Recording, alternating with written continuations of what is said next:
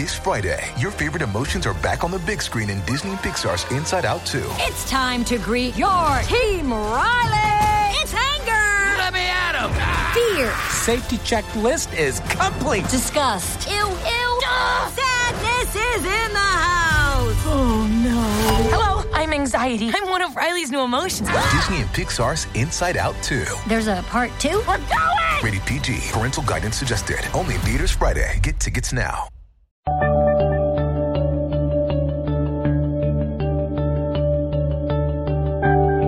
Hello, everybody, and welcome back to New Books in History. I'm Marshall Poe, your host. Each week we pick a new history book that we find particularly.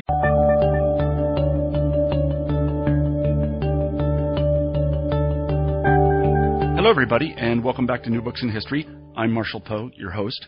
Each week we pick a new history book that we find particularly interesting, and we interview the author of that book. This week we're very pleased to have Ben Carp on the show, and we'll be talking about his new book, Rebels Rising Cities in the American Revolution.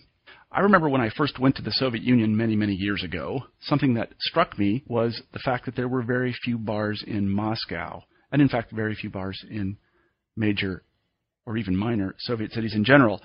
You would think that in a city such as Moscow, there would be lots of drinking establishments, because after all, people do like to drink, and Russians like to drink more than most. But there were very few of them, and I wondered why this was so. At the time, I thought it was because the Russian government, or the Soviet government, was trying to prevent Russians from destroying their lives with alcohol. Now I think rather differently about this. I think that the Soviet government knew that bars and pubs and taverns were the kinds of places where people met to gripe about the government and even plan revolutionary activity. They had some experience here because we know Lenin, when he lived in Switzerland, was a habitué of cafes and pubs where he met with his revolutionary friends to plan the Russian Revolution. Well, it was ever thus, as we can see in Ben's book. It deals with late 18th century America, particularly major cities, where people met in bars and taverns and pubs and churches and on wharfs and in squares and near market stalls and in many, many different places of public accommodation.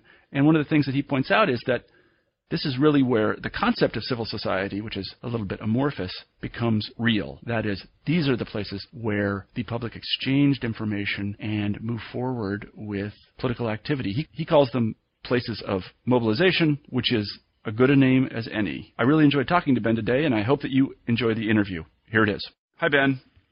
Hi, Marshall. How are you today? I'm well. I'm well. How are you? I'm pretty well. How, where are you exactly? Are you in the Boston area? No, I am. It is the summer. I am in New York City, and it is a very rainy day here. Very rainy day in New York City. I see. Um, so you just split your time between Boston and New York, then, or? Uh, yes, I suppose I've been on sabbatical Uh-huh. and chose to spend the time away from the archives, Yeah. uh, uh, uh, uh, and so I'm in New York. Well, you certainly spent a lot of time in the archives. I can tell our listeners that. Um, you've, you've visited every archive on the East Coast. I should tell our listeners, by the way, that we are talking to Benjamin Carp today, and we'll be discussing his terrific new book, Rebels Rising Cities and the American Revolution. It is the only book I have ever read that comes with a playlist.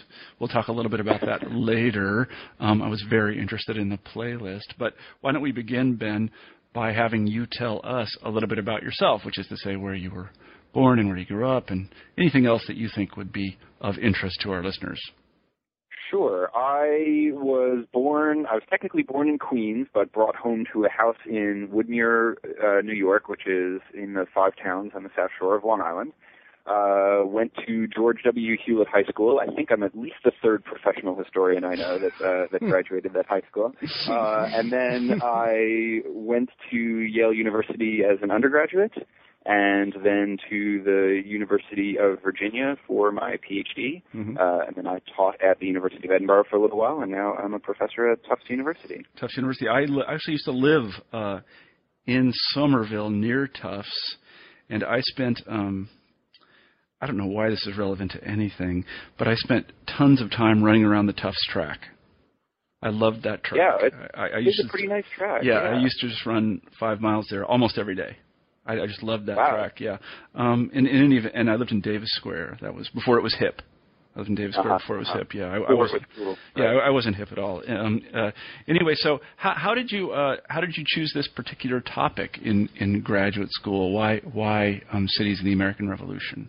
Well, I, I came at cities and the American Revolution when I was an undergrad graduate, Oh, okay. actually. And it all it all came from a throwaway line in uh, in a famous uh, William and Mary Quarterly article by Alfred F. Young on the shoemaker George Robert Twelves Hewes. This was a shoemaker who had participated in the Boston Tea Party and was witness to the Boston Massacre and uh, et cetera, et cetera. And at one point during the article, uh, Professor Young has a throwaway line where he says, uh, unlike his brother and unlike uh, Ebenezer McIntosh, who was a crowd leader in Boston, uh, you know, uh, George Robert Twelves Hewes was not uh, in, involved in a lot of civic organizations. He wasn't in a fire company, uh, and so on.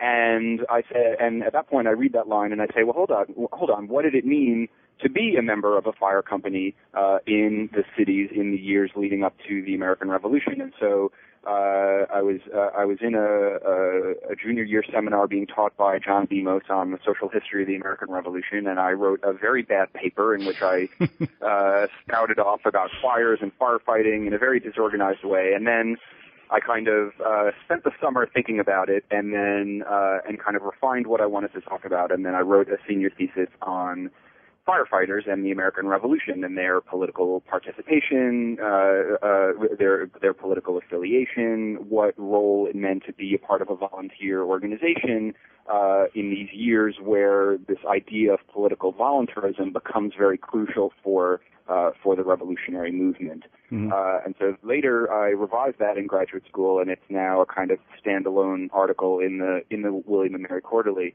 Uh, but I, knew, I knew I was going to have to think bigger than just firefighters uh, if I was going to write a dissertation. So uh, in uh, in conjunction with uh, Peter Onuf was my principal advisor at the University of Virginia, and, and working with uh, a, a lot of other faculty as well.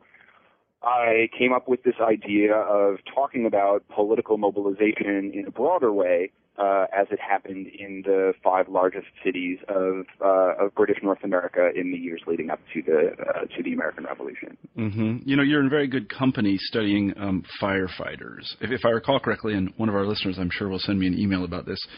Uh, Gibbon talks about firefighters in the uh, Roman Empire, and one of the things he says, if I recall correctly, and it's been 25 years since I read this, uh, he said that Christians um, refused to serve in the volunteer fire service and were a great drag on the uh, the Roman Empire. Uh, this was one of the many things that he said uh, knocking Christians in the 18th century. And then I have a friend that studies firefighters in um, Russian the development of Russian civil society um, in the 19th century. Is there is there a broad strain of firefighter studies in civil society? I'd be I'd be I'd be interested to hear about that uh, that, that Russian study. I've run into a few other uh, students of firefighting in my time. Uh, it is a great topic because it does give you this uh, this entry point into thinking about a lot of other broader themes uh, in American history, for instance.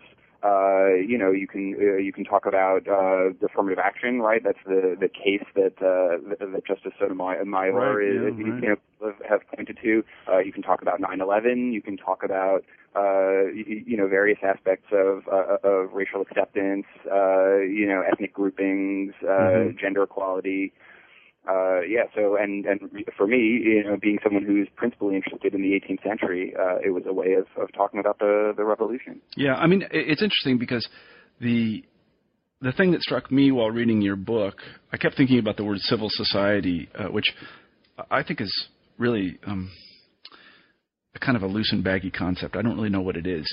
Uh, but but when, when reading your book, I, I, it brought to mind the notion that m- most all, all cities have to have things like firefighters. They also have to have things like taverns. We'll come to that in a second. And and if you give people the opportunity to organize themselves, in this instance, organize a fire brigade, they might well get a taste for it. Uh, and, and yeah. feel a certain amount of confidence that they can organize themselves. And this is interesting in the comparative perspective because uh, in, in, the Russian case, and I, I, studied Russia almost my whole career, the state almost never allowed anybody to organize anything, and so they right, lost right. that taste for it completely, uh, and and they they really wouldn't do anything without some order from above, and and this this this reticence to embark on self-organization and self-expression really cost them dearly when I guess I would say just modernity happened because it was it was bound up with self-organization of various kinds, and the Russians proved to be extraordinarily uh, uh, unfit for it. They were fit for a lot of other things. I don't want to knock them. Um, I mean, they built the largest empire in world history, uh, but th- that that they could not bring off. But anyway, let's let's go right to um, let's go right to the content of the book. I, I, love the way this book is organized, by the way, and I would suggest anybody who is thinking about writing a dissertation or writing a book uh, look at this book uh, in, in, terms of the way it's organized, because it's it's studies of particular things in particular cities. The things are different, and the cities are different. So it has a beautiful symmetry each chapter is a different city and a different institution. Can I call it an institution? I don't know if I can. Uh, sure. I, I, I like the term sites of mobilization. Okay, sure. Uh, absolutely. Absolutely, because we don't usually think about a bar or a pub or whatever as, a, as an institution, but I guess it is a site of mobilization. So I would say it's it's a wonderfully organized and completely telegraphic um, way to structure uh, what you're talking about. And so I, I, congratulate you on that. But why don't we just begin with the the uh, the very first uh, chapter, if I recall correctly, and that is about um, Beantown and the wharf there, the waterfront. Yeah. Uh, why don't you talk about that a little bit? Sure. Well, the the the, uh, the uh, you, you you always have to start with Boston almost because Boston, you know, is very often setting the pace for uh, you know for revolutionary action. Uh, and this in this chapter, I talk about. Uh, I wanted to kind of lay out a little bit what the social and economic world of the city looked like uh, and so I uh, I looked at the Boston waterfront because the waterfront fueled so much of w- what a trading city uh, was all about. Uh, but it's not uh, obviously just an, an econo- a place of economic importance. It also becomes a place of political importance. Uh, I, I look at two principal reasons. I guess I could boil it down to two principal reasons. Uh, for one thing, you have Parliament passing various trade restrictions, and that that's going to be something that affects the waterfront directly. Uh, and you also have uh, uh, members of the Royal uh, officers in the Royal Navy impressing sailors uh, occasionally off of the harbor in Boston, with, meaning that they would involuntarily Shanghai a, uh, a, a, a Boston resident and say you're in the Navy now, uh, and which was not a, a, a, a situation you could escape easily and uh, and and also it, it didn't pay as well as being a, a merchant sailor, and so people were often reluctant to join the Royal Navy for that reason. Uh, and this isn't, you know, this is maybe a minor story in the in the larger revolutionary revolutionary tale, but it uh, but it does kind of it, it is one of those encroaching, oppressive things that makes people on the Boston waterfront a little bit insecure. Both these customs regulations, these trade restrictions, and impressment are two things that are making the waterfront a very fraught place to be in in Boston, where people are very aware of their political rights uh, in in the years uh, from the 1740s uh, to the 1770s. Mm-hmm. And so, uh, what what was it about the wharf that radicalized people? And I mean, the thesis of your book is that these places actually uh, aid in the mobilization of uh, political um, of political action. What what was it about the wharf that um, that mobilized people? One of the things about the wharves and the docks, the, the you know the place that you can broadly conceive of, and the counting houses, the places that you can broadly conceive of as the waterfront, is that it's a it's a place where people from all walks of life in Boston are congregating. So you have the merchants who are at the kind of top of the food chain. You have shipbuilders and retailers who are, you know, for middling folk uh, during that time. And you also have the various workers who are building ships, building barrels, uh, you know, carting goods back and forth, uh, manning the ships, the, the coastal ships or transatlantic ships. And so the fact that you have all of those people congregating together and you know, we're very, uh, uh, you know, in an older time of historiography, we'd say, oh, well, you know, they're going to be at each other's throats because they have these very different class interests. But on the other hand, in order to make the waterfront run, in order for trade to flourish, uh, well, you know, some of that's going to be out of your control because of the, of the nature of the transatlantic market. But, uh, it, you know, everyone is going to have to work together in order to make that waterfront run. And I don't want to romanticize that too much, but, uh, but that, that is what it is about the waterfront and mm-hmm. the city more generally that makes it a really interesting place to study. And dur- uh, during the revolutionary years, what happens is, is that people come to conceive of that waterfront not just as a place that connects it to the rest of the world for trade, but it also becomes this kind of borderland between Boston itself and the rest of the world, and it's a borderland that can go either way. Either their loyalty is going to be to the British Empire, which controls most of their trade, or all of a sudden it's now going to be to Boston itself or to America, and that's the big decision that everyone on the waterfront suddenly has to make as they start to become annoyed with the policies of uh, of the British Parliament, Mhm. uh, etc. hmm How does the uh, how does something like that, a well-known historical occurrence like the Boston Tea Party, exemplify the ways in which wharfs aid in mobilization, or does it?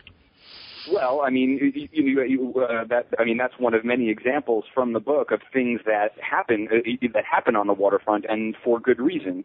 Uh, uh, what happens is is that the again, it's, it starts out with a, a parliamentary restriction. Uh, you, you know, there's already a tax on tea, and what the Tea Act of 1773 says is not only are we going to keep that tax on tea, but the East India Company is going to have special rights to bring its tea directly to Boston, which will enable it to sell uh, to sell it sell tea more cheaply and undercut uh, Boston merchants themselves. So this is this is annoying Bostonians uh, for for many many reasons. And so the the ships come in with this cargo, and all of a sudden the big controversy is: are these are we is are the Boston crowds going to allow these ships to land, or will the Boston crowds be able to convince the owners of the ships, the captains of the ships, local officials to turn those ships around, send them back to London without unloading their cargo. And so it's at the waterfront that that question becomes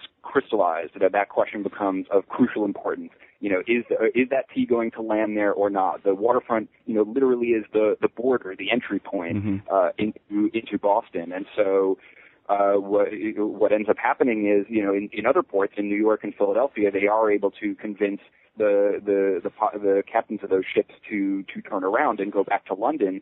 But in Boston, the the owner the the owners of the tea cargo are a little bit more stubborn, and they do not instruct those uh, the, those captains to turn around. And there are laws enforced. You can't just turn around a ship. You really are supposed to uh, you know, enter your ship and pay duties on the on the cargo you've got before you can before you can land. And so there's a 20 day deadline, uh, you know, where you had to where where that those ships were going to have to unload their cargo, and the day before that deadline expires, the Bostonians say, okay, you know, we gave you every opportunity to turn the ship around, uh, uh, and and instead they they end up dumping the cargo. Mhm. Uh, the, the Bostonians really would have preferred if the ships had just gone back to back to Great Britain, and so they later blame all these, you know, these stubborn tea agents and stubborn government government officials who didn't uh, uh, allow that to happen. But the the the point of the of looking at the space of the waterfront is that you, you know it's it's a place like that, this dynamic place where everyone was supposed to be working together, where you're trying to decide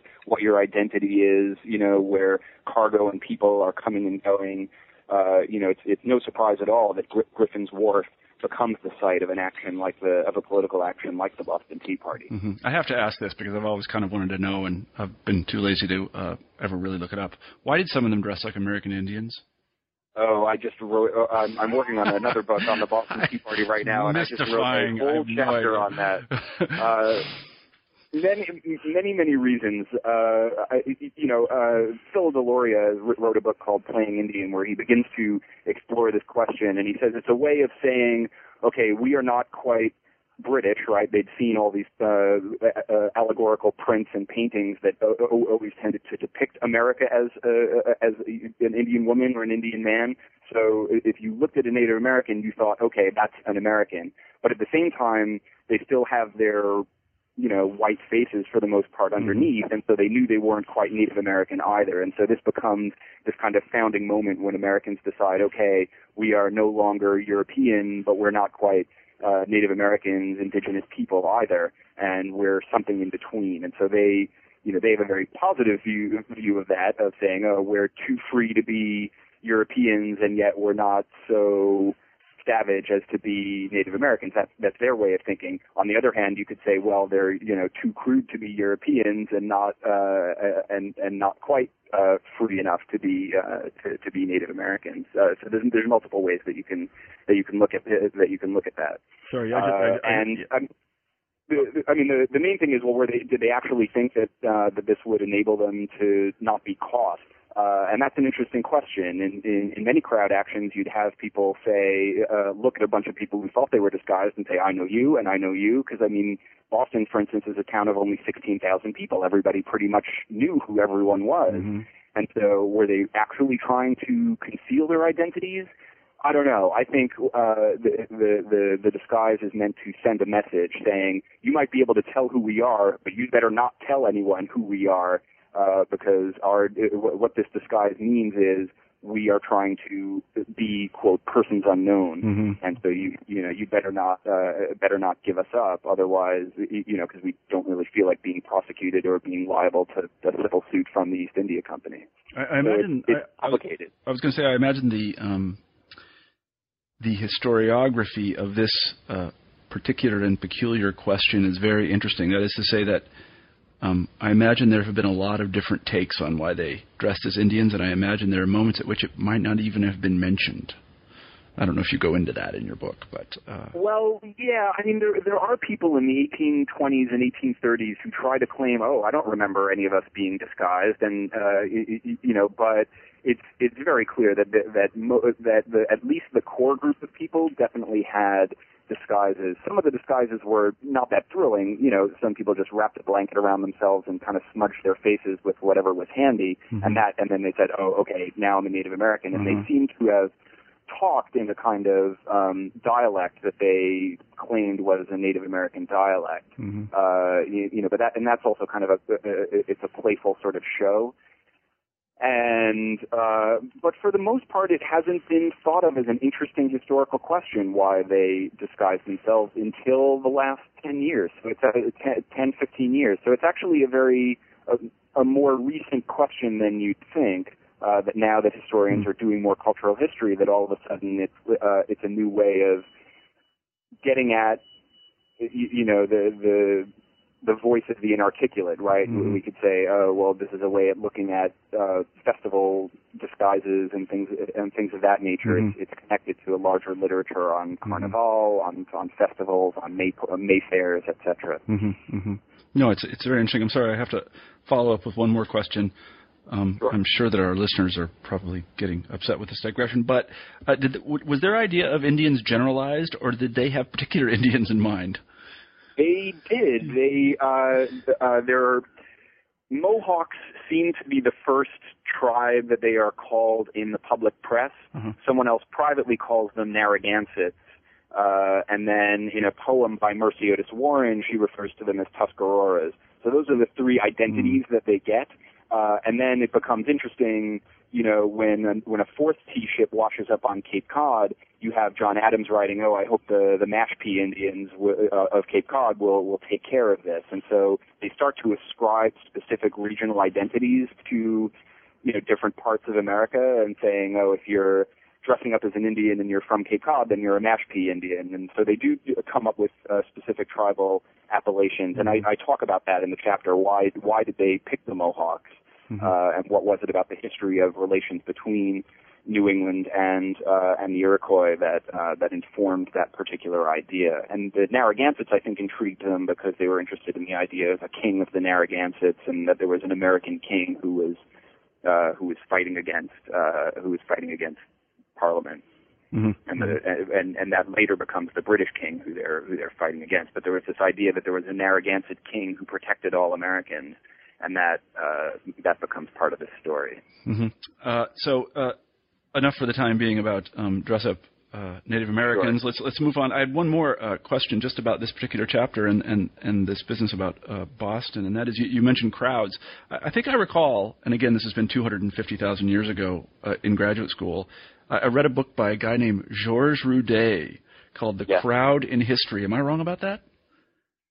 Did this, uh, did that's this, is that- probably about right. He's uh, Rudé and uh, and E.P. Thompson and, and, and other scholars of, uh, of of Europe have been very influential on early Americanists who are looking at crowd action Oh, really? during- Okay. leading up to the American Revolution. Yeah, that was Uh, my own, that was my only question. I, I just thought that this. I, I remember reading this uh, literature. I remember also reading the moral economy of the English crowd in in graduate school. That's a to, uh, work by Thompson, and and, and then that Uh-huh. Rudé book. I, don't- again, I just I, I just I just wanted to suggest to the listeners that there was a bit of a background here. So let's move on to. Um, uh, taverns and bars and pubs and things like this, and then we move on to New York Sure. City, where you are right now. Uh, uh, why don't you go ahead and talk about uh, that chapter and the way in which taverns served as a point of mobilization? Uh, well, that uh, is a really fun chapter. Whenever I run into someone at a bar, you know, I can I can say, "Oh, I'm, I'm doing research." Uh, when I'm in New York City, uh, ta- taverns uh, taverns are a, a particularly exciting place for political mobilization to take place because, on the one hand, you have these 18th century m- middle class and upper class men who are you know, struggling in this kind of new uh, early modern world and trying to to organize their lives and you know in a place like America there isn't really an aristocracy to speak of and so it's very difficult to know where everyone stands. And so you have this polite tavern culture that develops and it has its own rituals and some of them are very polite rituals but some of them are rituals that revolve around getting drunk and so taverns are also interesting because not only are they an, an, an attempt to make the world orderly, but they're also particularly disorderly places. Uh, they are places where people uh, get drunk, where they have competitions to see who can hold their liquor the best. Uh, they, they are places where drunkenness often dege- sometimes degenerates into into violence. Uh, and uh, and and basically they are they're they're particularly interesting places for politics to take place because we think that politics is supposed to be something of a rather orderly nature, but of course, as you're thinking about resistance to Parliament and the American Revolution, that's something that's disruptive of the social and political order. And so, how can you make that kind of disruption happen in a tavern and yet control it? So this gets at one of the crucial uh, questions of the of the book of Rebels Rising, which is uh, yes, political mobilization is all very well and good, but how do you keep it under control, and how do you do so particularly in a tavern? Mm-hmm, mm-hmm. Now, if I recall correctly, the Sons of Liberty, uh, whom our listeners may know about, they met in bars, didn't they? Am I am I Yeah. wrong about that? Yeah, they did. Yes, Uh, that's that's basically how they get to. That's where that's where they're going to go to meet is at a tavern because that's a place that isn't. It's not a public building, right? It's not the townhouse or the state house, so it's not something that's an official government place, but it is a place where people can get to and uh, people can get together. That isn't just somebody's, you know, an individual person's parlor. It's a place that's kind of semi-public, and it's it's part of, as you said, as you said before, civil society. Mhm. And so it's a place that isn't quite controlled by the government, but is a place where you can have random encounters and possibly recruit other people who might be sitting in the tavern with you. Yeah.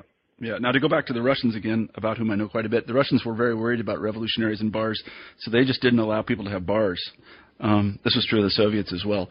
Uh, did, did, the British attempt to close down drinking establishments? No, the British, the British, the, the British knew their own culture. I mean, I, I don't see how they could have sustained any kind of peace at all if they tried to close down bars. Uh, uh, New York, New York City in particular, is a place where uh, the city hall used to meet in a bar when the Dutch first uh, first came to America. Is that's where they ran the, the the government the government of the city and the colony was from a bar because very often it's just a larger building than an ordinary household, and until you get around to erecting a fort or a city hall or something like that, the the bar is the place where people are going to collect. And when the British take over New York City from the Dutch, and you have Walloons and uh, and African Americans and French and people from uh, you know many different cultures gathering together in a, a diverse place like New York City. What else do they have in common but a desire to get drunk? And so I don't think the British ever would have, uh, given the importance of taverns and coffee houses back in London.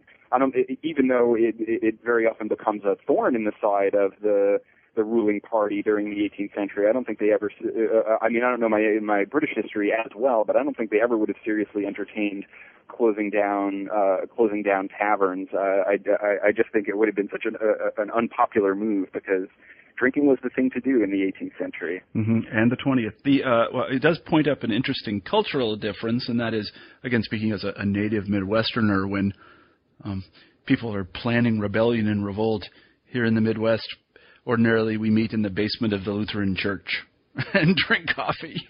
Um, we don't we don't meet in bars, but we do have a big bar problem here in the Midwest. I think all over the United States, actually, especially in college towns. They they it's a um, yeah it's a um, the, the the way people drink is I don't know I have some I have some questions about it but I do understand what you mean uh, uh about bars being uh, the kind of places where people will uh, meet and plan uh, revolution is it was there um w- are, are there are there any famous bars that are still around uh, in New York the, City where they did this kind of thing? The closest you've got is Fraunces Tavern, which is a restoration uh, and you can, there, there's a museum on the upstairs because this was the place where George Washington said farewell to his troops.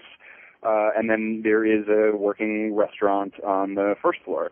So you can go to the, you know, the, uh, the, the southern tip of Manhattan and you can go to Fra- Fraunces Tavern and that would be, that would be the only surviving tavern from this period that that you could visit, and even then, it doesn't really look like it did in the 18th century. Mm-hmm. Mm-hmm. Now, now, when they met uh, in these bars to plan things, uh, uh did they drink? And. I ask that because uh, it's often the case that drinking goes with a rather non-productive activity. Um, and it's just my own yeah. personal opinion, but yeah. Well, but I, I think because fresh water uh, tended to be a little bit more dangerous to drink in the 18th century. They were drinking alcohol more frequently, and I think that they had a better tolerance than we do nowadays. Mm-hmm. And uh, so that's one thing that, that that we ought to say. And you know, it's not, there were people like William Smith uh, who were uncomfortable with the amount of drinking that happened at these sort of meetings, and so they did try to limit themselves to a glass of wine or two. Uh, but yes, whenever you uh, have the records of a, a group like the Boston Committee of Correspondence meeting at a well, they tended to meet in the Selectmen's Chamber, but if you, uh, a group like the Freemasons meeting at the Green Dragon Tavern or something like that, you generally see uh, how, it, you generally see in the bylaws of the group, you know, the the rules for settling the tavern bill, and very often you can see the the bill that uh, that they that they paid. And so yes, they were definitely drinking punch and sometimes eating as well. I mean, you could you could also get a meal in a tavern. It wasn't mm-hmm. just about uh, mm-hmm. just about drinking. Yeah, of course, the most famous revolution ever fomented, and this one unsuccessfully in history, is uh, the beer hall putsch, and that one went all pear shaped. Thankfully, um, in any event, uh, that was Hitler, by the way, for those of you who don't know. The uh, yeah, so let's why don't we move on to um, a rather more um, uh, peaceful, let's hope. Uh, well, maybe not. Uh, the peaceful confines of um, of Newport, and there you talk about religious establishments, uh, of which there were a surprising number. Go ahead. Yes, yes. Newport is a very diverse place. I, I mean, if I had if I had uh, concentrated on Boston in my chapter of churches, I would have been telling a very different story because the the loyalists and friends of government in Boston constantly accused uh, ministers in Massachusetts of fomenting revolution. Uh, and so the church, uh, you know, especially dissenting churches in New England were as dangerous as uh, as taverns, as places where political mobilization took place. You could have a minister giving a fiery sermon, you know, that uh, that related to the the conflict with with Great Britain and was was was mobilizing people uh, in, in a way that was every bit as potent as the way that that alcohol and the freedom of a tavern could mobilize people. But Newport is a little bit different. The congregational churches, the ones uh, presided over by Ezra Stiles and uh, and Samuel Hopkins, those uh, those were places where where people who later became known as patriots tended to congregate. Those those were places where political mobilization was tending to take place. But in Newport, because it's Rhode Island rather than Massachusetts and Connecticut, the Congregationalists are a distinct minority within that community, uh, and most of that that community are uh, are Quakers and Baptists, and then you also have Anglicans who are very uh, very significant pre- presence, and Jews and Moravians, uh, and uh, and and people people like that. So Newport, because it's such a diverse place, mobilization, a religiously diverse place, mobilization in churches, and as it happens, mobilization in the rest of the city becomes a little bit more difficult because Anglicans tend to be supporters of the British Crown. Quakers were pacifist and uh, and felt that they ought to be uh, obedient to the to, to the, the government in charge. Uh, and Baptists didn't, uh, like the Quakers and Anglicans, just didn't trust the Congregationalists who were running around and fomenting this revolution. And so what you get is what I call a civic impasse. Everything kind of grinds to a halt because you can't, uh, uh, because religious uh, acrimony is, uh, is is sufficiently uh, bitter that it's very difficult to organize people together, even though Newport had been, for the most part, a very tolerant place where, for the purposes of business, everybody, people from different religious backgrounds got along with one another very well. But when it came to this very contentious question of the revolution, it's harder to organize people together. Mm-hmm. Yeah, I see. I, I don't trust um, Congregationalists to this day, to be honest with you. But the uh, the, the the so did the did, did the I have two questions. One is separation of church and state, something we all know about. There was no notion of this then at the time. I mean, it, it does get enshrined in the Constitution later. Well, there is. I mean, there there is a state church. There's the there is the there's the Church of England, Mm-hmm. but in New England, there in Massachusetts or in Connecticut, it's the Congregational Church that's the established church instead, Mhm. and Rhode Island does not have any uh, established church at all.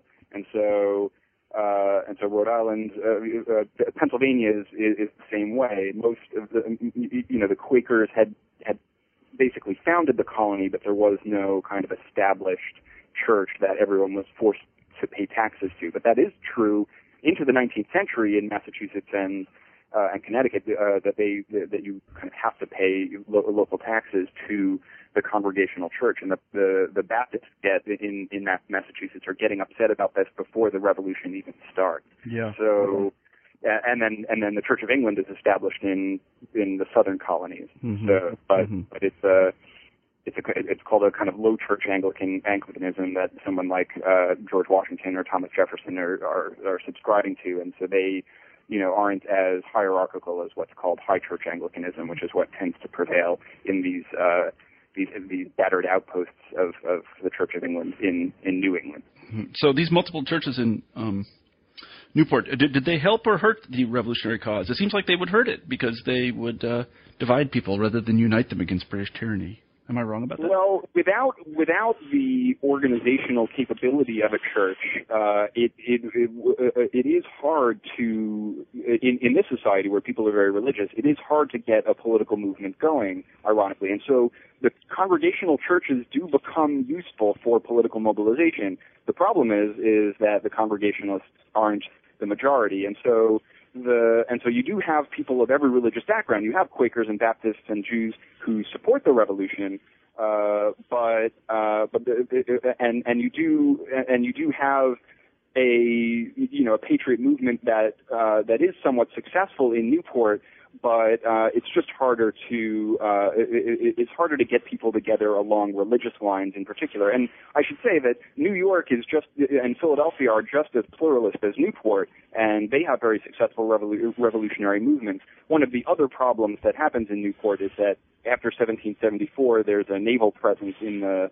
in the harbor, and that that kind of prevents mobilization of any kind, whether within a religious setting or within a secular setting. Yeah. So, um, yeah. So, but but uh, but in New York and Philadelphia, they face some of these same challenges of uh, you really have to work at overcoming re- religious differences sometimes in order to uh, put this sec- secular movement together. And so, at sometimes in Newport and New York and Philadelphia, they're successful at overcoming these religious differences, especially uh, organizing against the Stamp Act, for instance. And sometimes they're less successful. And, and and let me ask this really quickly. You may not know uh, the how involved, uh, by some metric, were clergymen in the um, rebellion. Well, clergymen are not technically supposed to hold political office. That Mhm. was uh, that was considered uh, something of a taboo uh, in, in New England uh, and, and and then beyond.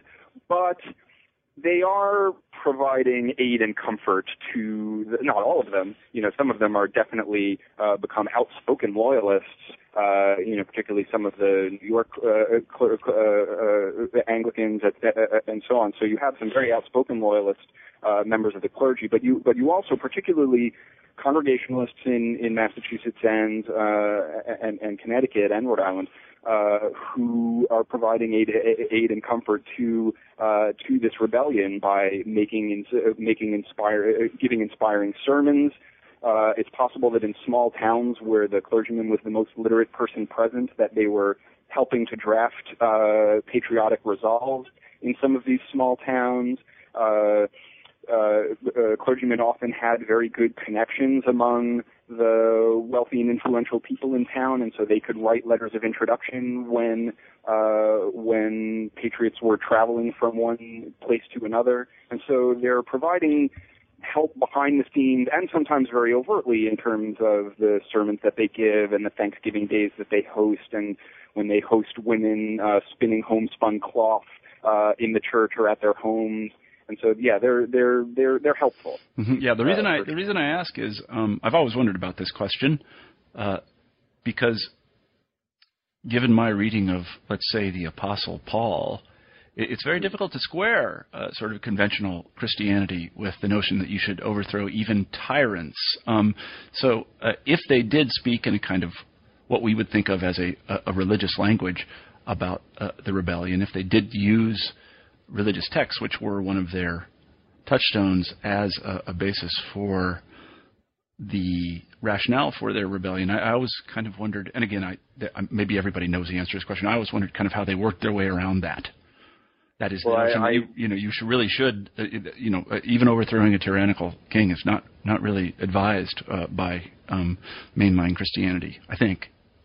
Well, when it's uh, if it, if if you think that you've got the right answer for practicing Christianity, and no. you think that uh, a government is threatening civil and religious liberty, then you can kind of justify it because then you become a, a, a kind of oppressed in the same way that the original Christians were uh, were oppressed. But uh, I know of a, another scholar who's working on uh, on chaplains uh, for the American side during the the revolution, and so she would probably be able to get at that question a little bit better than me. But yeah, they they find biblical verse to justify what they're doing. That's for sure. Yeah, but then I, uh, it's Thomas, Thomas Paine uh, uses a little bit of. Uh, uh, biblical language actually in, in common sense. I mean, that was how you knew how to connect to ordinary Americans because you knew that most of them had read their Bible, mm-hmm. and so biblical verses are invoked all the time mm-hmm. uh, during the during the Revolution. Yeah, I always find it very interesting when uh, Christians look for a textual basis for um, whatever radical and political radical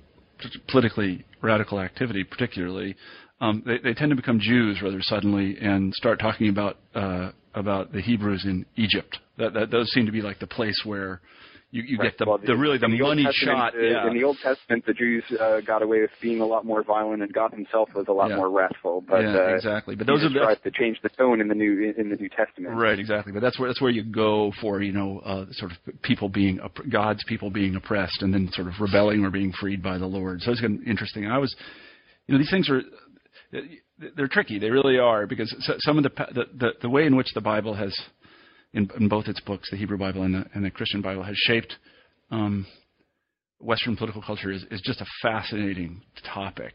Uh, it's a little bit like the way uh, I, I think the Supreme Court reads the Constitution every year, and you can see if you study the Supreme Court at all, you can see that that uh, that the same language has been interpreted in, in diametrically different ways over the past 200 years. And the same is true of a lot of biblical texts that they were read one way a long time ago and they're read entirely differently today. And I, I personally find that process um, fascinating. In, in Christianity, we call it, or they call it, uh, the doctrine of continuing revelation. I always really like that very much. Continuing revelation. If, yeah. If it weren't for uh, successive reinterpretation of, of texts over succeeding generations, I, I think historians would be out of business. Yeah, so, damn uh, straight. I think you're absolutely right we, about that. Yeah. We got to appreciate that process. yeah. No. No. It's it's um it's you're, you're, really quite. You know who's really good on this is Quentin Skinner. I don't know if you ever read his work on early modern political philosophy. Yeah. Yeah. He wrote wrote some books. I think called The Fundamental of the Western Political Philosophy, something like that. I can't remember, but two volume book, and it, he he talks a lot about how these texts were interpreted and reinterpreted, and I just found it all um, very fascinating. And he was a formidable scholar. He may be still alive. I said was. I don't know. So let's move on then to uh, Charleston, which is a very nice city, um, and uh, talk about um, revolutionary mobilization in um, in houses and domestic spaces.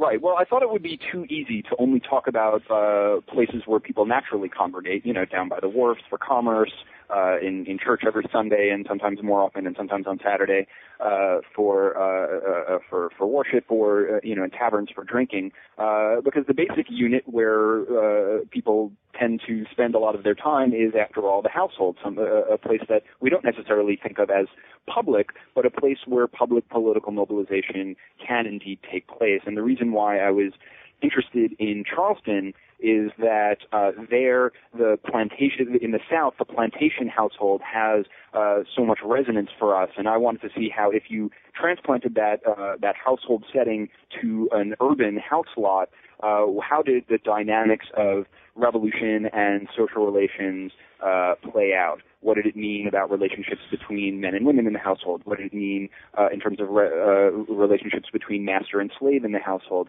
And then, speaking a little bit more metaphorically, how did Americans think about uh, their relationship uh, to the House of Hanover uh, and then the Republican household that they were then creating? Did this was were, were they built? Were they going to be moving to a new house next door? Henry Laurens is using that metaphor uh, explicitly. He's a, a South. He's a Charleston planter, uh, someone who made a lot of money trading slaves and and you know and owned a lot of land where his slaves grew rice.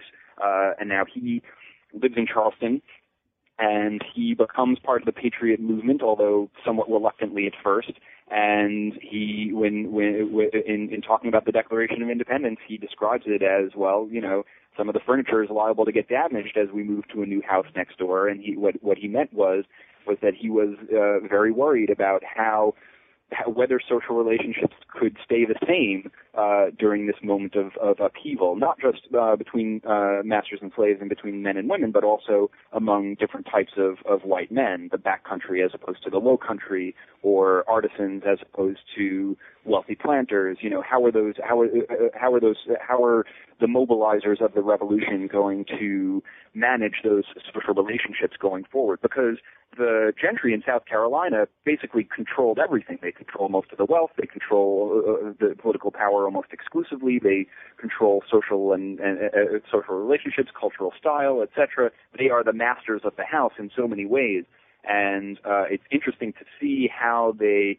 navigate everything as the revolution unfolds. How they make accommodations towards certain groups uh, and yet tighten controls over other groups. And so that was that, that was what I was looking at in that in that Charleston chapter. And mm-hmm. so you mm-hmm. can see re- reflections of this in the North too. Uh, you know, the, in the North, the wealthiest members of society don't have quite as exclusive control over their workforce, for instance, but they are they still would rather stay on top, and so it's interesting to see uh, wealthy gentlemen in both the North and South managing these social relationships during a time of political upheaval. Mm-hmm. Yeah, I was going to say like the certain passages in the New Testament, particularly Paul's letters, uh, the existence of patriarchy presented kind of a sticky wicket to the revolutionaries themselves, because on the one hand, if you say yes, you are perfectly justified in overthrowing a tyrant, um, what does that say about a tyrannical patriarch? in a household. Right, right. And, and Samuel J- Samuel Johnson said, you know, why is it that we hear the uh, the loudest yelps for liberty from uh, from the keepers of slaves? Yeah. So, uh, you know, there were there were plenty of people who were willing to point out this contradiction at the time. Yeah, that would have been worked out quite a while ago uh, by, uh, if I recall correctly, James Filmer in a book called Patriarchia, which was what. Locke was responding to in the two treaties on government. I really can hardly believe that I remember that, but uh, I think I do. So th- this has been the discussion for a long time because, you know, for political philosophers, this this this symmetry is is is uh, just too beautiful to pass up. That is, God is in His heaven as the King is on His throne, as the master of the house is at the hearth.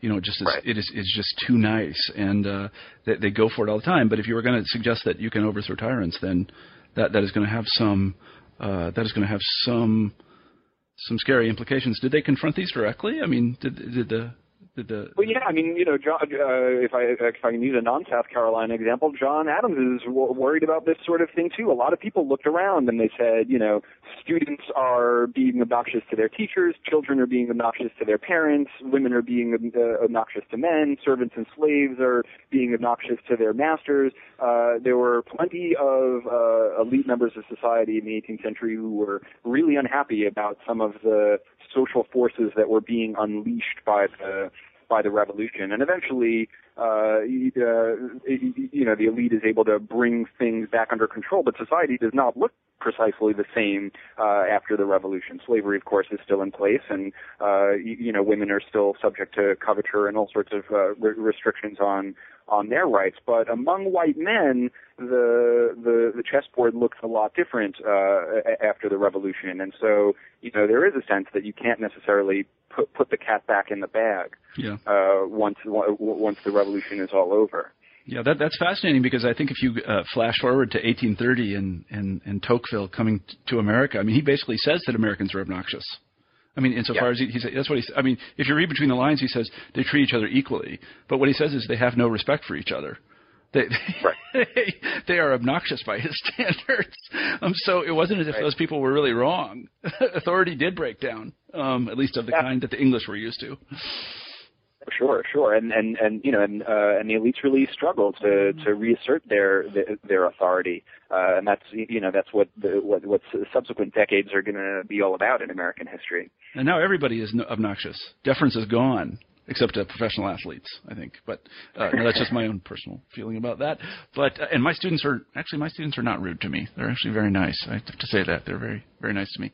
That's, The- well, we, uh, academics like to think that that's because now we're now everything is respected on the basis of meritocracy. But, yeah, no, I uh, think it's just because I give, we might give grades. ourselves. Yeah, no, I'm more of a Chicago school guy there. I think it's because they know I have a little bit of power over them. So uh, once that once that's over, that they're not going threat of a bad grade. That's exactly right. Yeah, I don't I don't think that they I don't think they yeah, I think they know they, they they know where um yeah they know where the power is so they they're nice to me uh i don't know if that's true i'll probably hear from them about that so let's let's move on then Are to the tuition payers, right? Yeah, There's different exactly. Well, they- different yeah. loci of power. that's exactly right um i you know i like to tell people that i serve the people of iowa I really do, just like any public employee.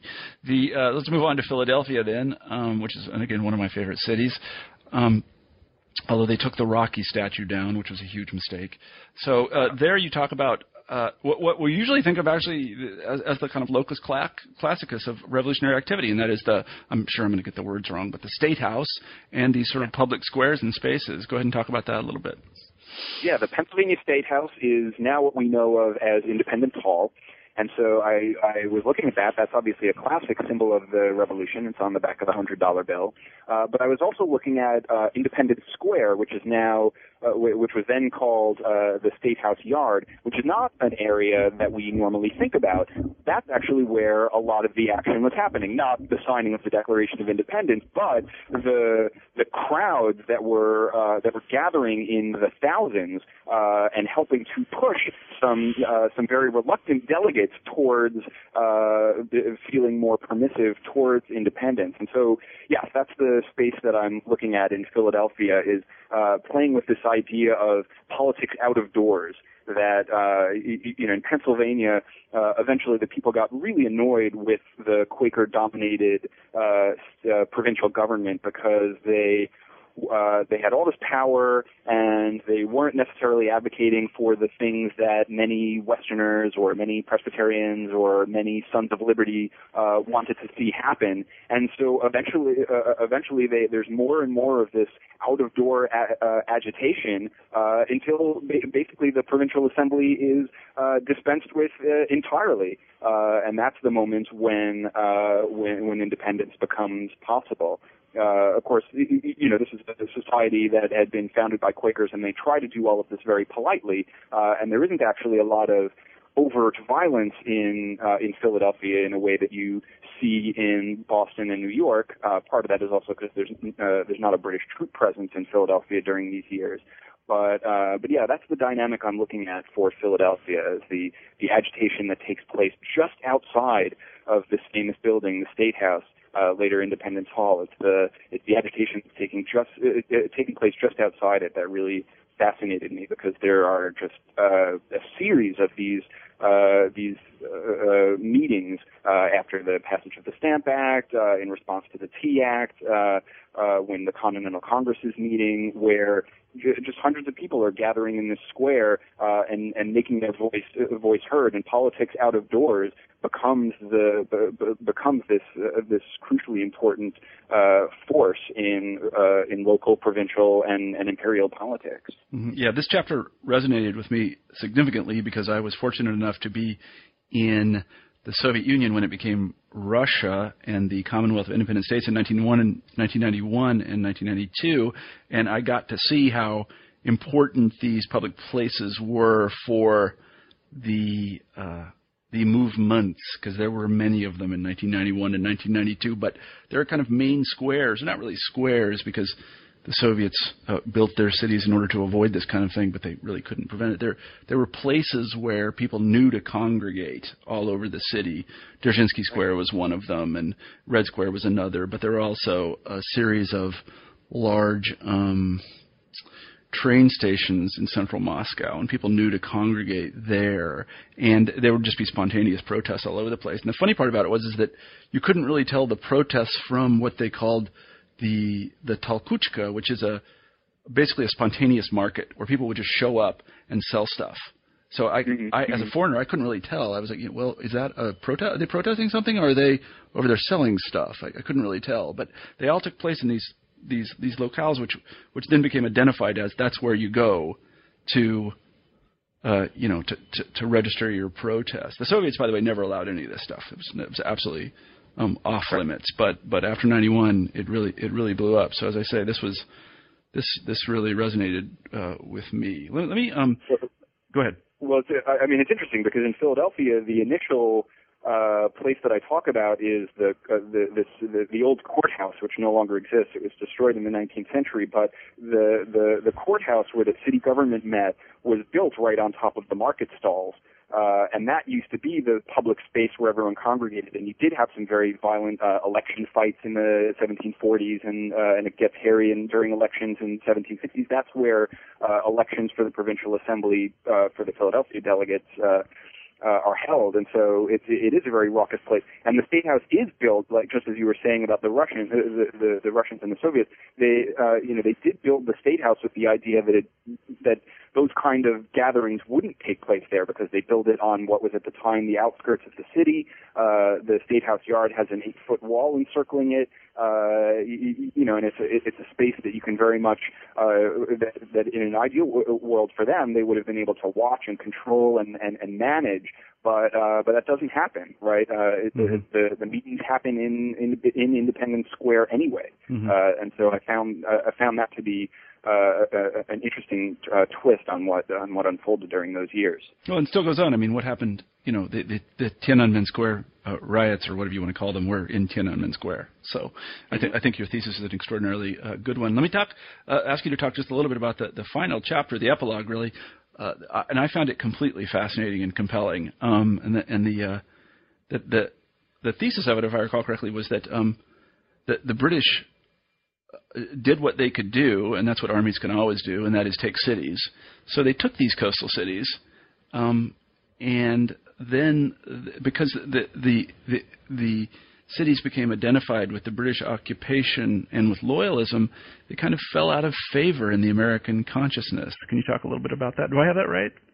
Yeah, yeah, more or less. I mean, yeah. What's fascinating is my. I mean, the main thesis of my one of the main uh, arguments of my book is that the cities are crucially important for uh, for making the revolution possible. They're these dynamic places where political mobilization is taking place. Every, you know, almost all the incidents that we read about from 1765 to 1774. It's it's hard to imagine how the revolution would have happened without the cities and their communicative uh, capabilities and, uh, and their and, and just their their importance as dynamic places.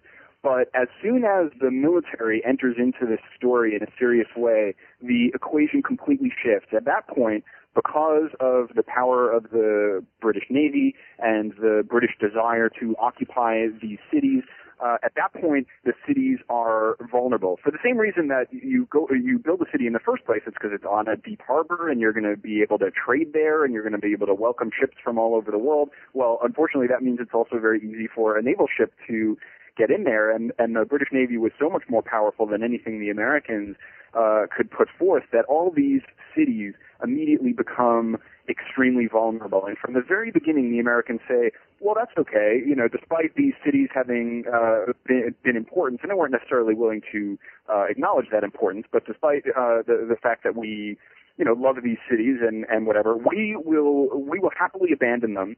We'll be able to live off the fat of the land in the countryside. We'll be able to get goods to one another and march troops uh, in the interior of the continent, and you can take any of these cities that you want, and uh, and and all we have to do is make them miserable places for you to be, and basically trap you there, and you'll never have control over any of the area of North America except for these little cities. And now, I mean, they're not totally in agreement about that. They do give up these cities very reluctantly, and the city, the city fathers of each of these cities uh, are often, uh, you know, kicking and screaming about this, and they're, you know, they become angry with the army that the army is willing to uh, to abandon those cities. But once those cities uh, are abandoned, they really become uh, a, a millstone around the necks of the British Army. They uh, and they end up, uh, uh, uh, and the cities are the last places that the that the British leave. But they they they're only helpful in some respects. They're good places to quarter troops. Uh, they're good places to quarter your army in winter. They're good places to uh, to dock your ships. But they uh, they they they turn out to not be that effective for launching their troops further into the interior. They make a stab at that in South Carolina, uh, and then eventually it's all going to fall apart on them because they overextend themselves. Mhm. But just holding a city does not mean that you hold an entire colony Mhm. uh, in uh, in America. And so, and so, yeah, what happens then is that the Americans uh, then will turn against the cities in a sense and and and and diminish their importance in future years, and they'll say, oh, you know, look at that. Uh, you, you know, the cities were the places where they were able to gather all these loyal, loyalist civilians, uh, where the British were able to gather all these loyalist civilians to their side. These are places where uh, we sort of remember a lot of riots and mutinies happening anyway. Uh, you, you know, we, we were sort of unhappy with some of the political unrest that was going on. Uh, maybe the coastal, the, these large coastal cities won't be at the center of American politics anymore. And over the next few decades, what you'll see is you'll see uh, state capitals moving further inland to smaller towns like Albany or Richmond, uh, and you'll see, uh, you, you know, you'll you'll see cities play not as big a political role. They'll still be of tremendous economic importance, but uh, but their political importance, it, it, you know, it won't be quite the same uh, as was it as what it had been during the 1760s and 1770s. Yeah, I find all that completely fascinating. Again, especially in the kind of comparative perspective, because on the one hand, what you say reminds me of the much later, I believe it's um, Mao who is famous for saying something like, "The rebellion in the countryside is like a fish in water." Did he say something like that? I, I can't really remember. It was something like that. The Chinese history is not necessarily Not mine either, as you can tell. But uh, one of our listeners can uh, contact me about the proper uh, the the, um, the the the the proper thing that he said. And then the second thing is is that if you look at revolutionary iconography, and again I don't know a lot about these things, but you know the things that flash into my mind when I think about the uh, Revolutionary War as opposed to the pre-revolutionary period are Washington crossing the Delaware. There he's in the middle of nowhere, right? Uh, Minutemen, and if you've ever been, you of course have been to Lexington and Concord. That's like you know out on a field, and there's a guy with a rifle, Right. or not a rifle, but a musket. And uh, you know, you know, I don't. I mean, there's the signing of the Declaration of Independence. That's kind of a famous picture. Uh, but but then if you take it and you compare it to um, revolutionary iconography in, in the Russian Revolution, it's all urban. In the Russian, it's all urban. It all takes place in St. Petersburg, uh, storming the Winter Palace, um, and the rest of it, it's all it's you know Lenin in, in, in, Red Square, later in Moscow. It's all it's all urban. It's totally urban. Um, whereas here we have kind of this, I don't know, it's a, and then you know the cult of Cincinnatus kind of thing. I don't know. It's, someone's probably written a book about that in American history, but somebody should if they haven't, because we still one of the biographies of uh, of Washington is called Cincinnatus. Yeah. right. We still have that on the brain, and I think that's a good thing, by the way. Um, but anyway, I think yeah, no, I found that extraordinarily uh, uh, interesting. And Americans still think of cities as kind of they're still a little bit suspicious about cities, as opposed to like the way French people think you know people French people think cities are great and Paris is wonderful, but Americans still think Yeah, and, cities. and part of that is it's it's hard to talk about if you're going to tell a rah rah story of American history. It's very hard to talk about New York City, which uh, is occupied by the British in 1776 and remains a part of the British until 1783. It's actually sort of intriguing to think like what would have happened if they turned Manhattan into something like Hong Kong and remained Right. a British outpost. uh, in, in the midst of America. Uh, I don't, I don't think that necessarily would have been realistic, but but yeah, all of these cities become occupied by the British Army at one point or another, Yeah. uh, and so these are you know places with not quite good reputations if Yeah. you want to see it that way. Yeah, that's very that's very that's very interesting. The Hong Kong analogy is perfect, though. I, they really might have done something like that, uh, but they didn't. So I, anyway, yeah. With all due respect to New Yorkers, you did a fine job during the Revolution, and so on and so forth. Well, Ben, we have taken up a huge amount of your time, and uh, we really uh, appreciate it. Although I know that it's raining there and you can't go play in the park, uh, still, it's been uh, very nice of you to uh, share all of this with us. Our, our traditional final question on New Books in History is, of course, what is uh, what is your next project? What are you working on now? Uh, well, right now I am about three quarters of the way through a manuscript on the Boston Tea Party, which I'm very excited about because we haven't had a full-length scholarly work on the Tea Party itself uh, since the 1960s, and it's time for an update. And I have a lot of new things to say about that. Uh, and then in a, a subsequent project that I'm going to start at some point after I'm done with this manuscript uh, is something that uh, I wanted to spin out of that last chapter, uh, the the epilogue of Rebels Rising, so something we were just talking about. Uh, I'm going to be working on the phenomenon of destruction of towns, cities, and uh, and Native American settlements during the Revolutionary War. So those are my next two projects. The Tea Party book. Um, I I don't know what the production schedule is going to look like, but I'm I'm almost done doing my part. It's great. So It's great. Do you that'll ever be that'll you- be really I was going to say, do you ever sleep? Do you sleep or anything like that? I do sleep. Sabbatical has been helpful for at least letting me be able to get some sleep. Maybe they're But yeah, putting, this, putting uh, something in the coffee up there in Somerville these days that they didn't have when when I was there. I uh, I don't recall ever being that productive when I was there. So anyway, congratulations on those. And as I always tell the authors who have been so gracious as to be on the show, when you're done, definitely call me and we will uh, we'll have another chat about both of those books. At least I hope that we will. Okay. Well, thanks. Yeah, we'll talk indeed in disguises again. Yeah. Oh, yeah. Okay. All right. Well, uh, we've been talking to Ben Carp about his terrific new book, Rebels Rising: Cities in the American Revolution. Ben, thank you very much for being on the show. Thank you for a stimulating conversation. All right. Bye bye. You've been listening to an interview with Ben Carp about his new book, Rebels Rising: Cities in the American Revolution. I'm Marshall Poe, the host of New Books in History. I hope you have a great week.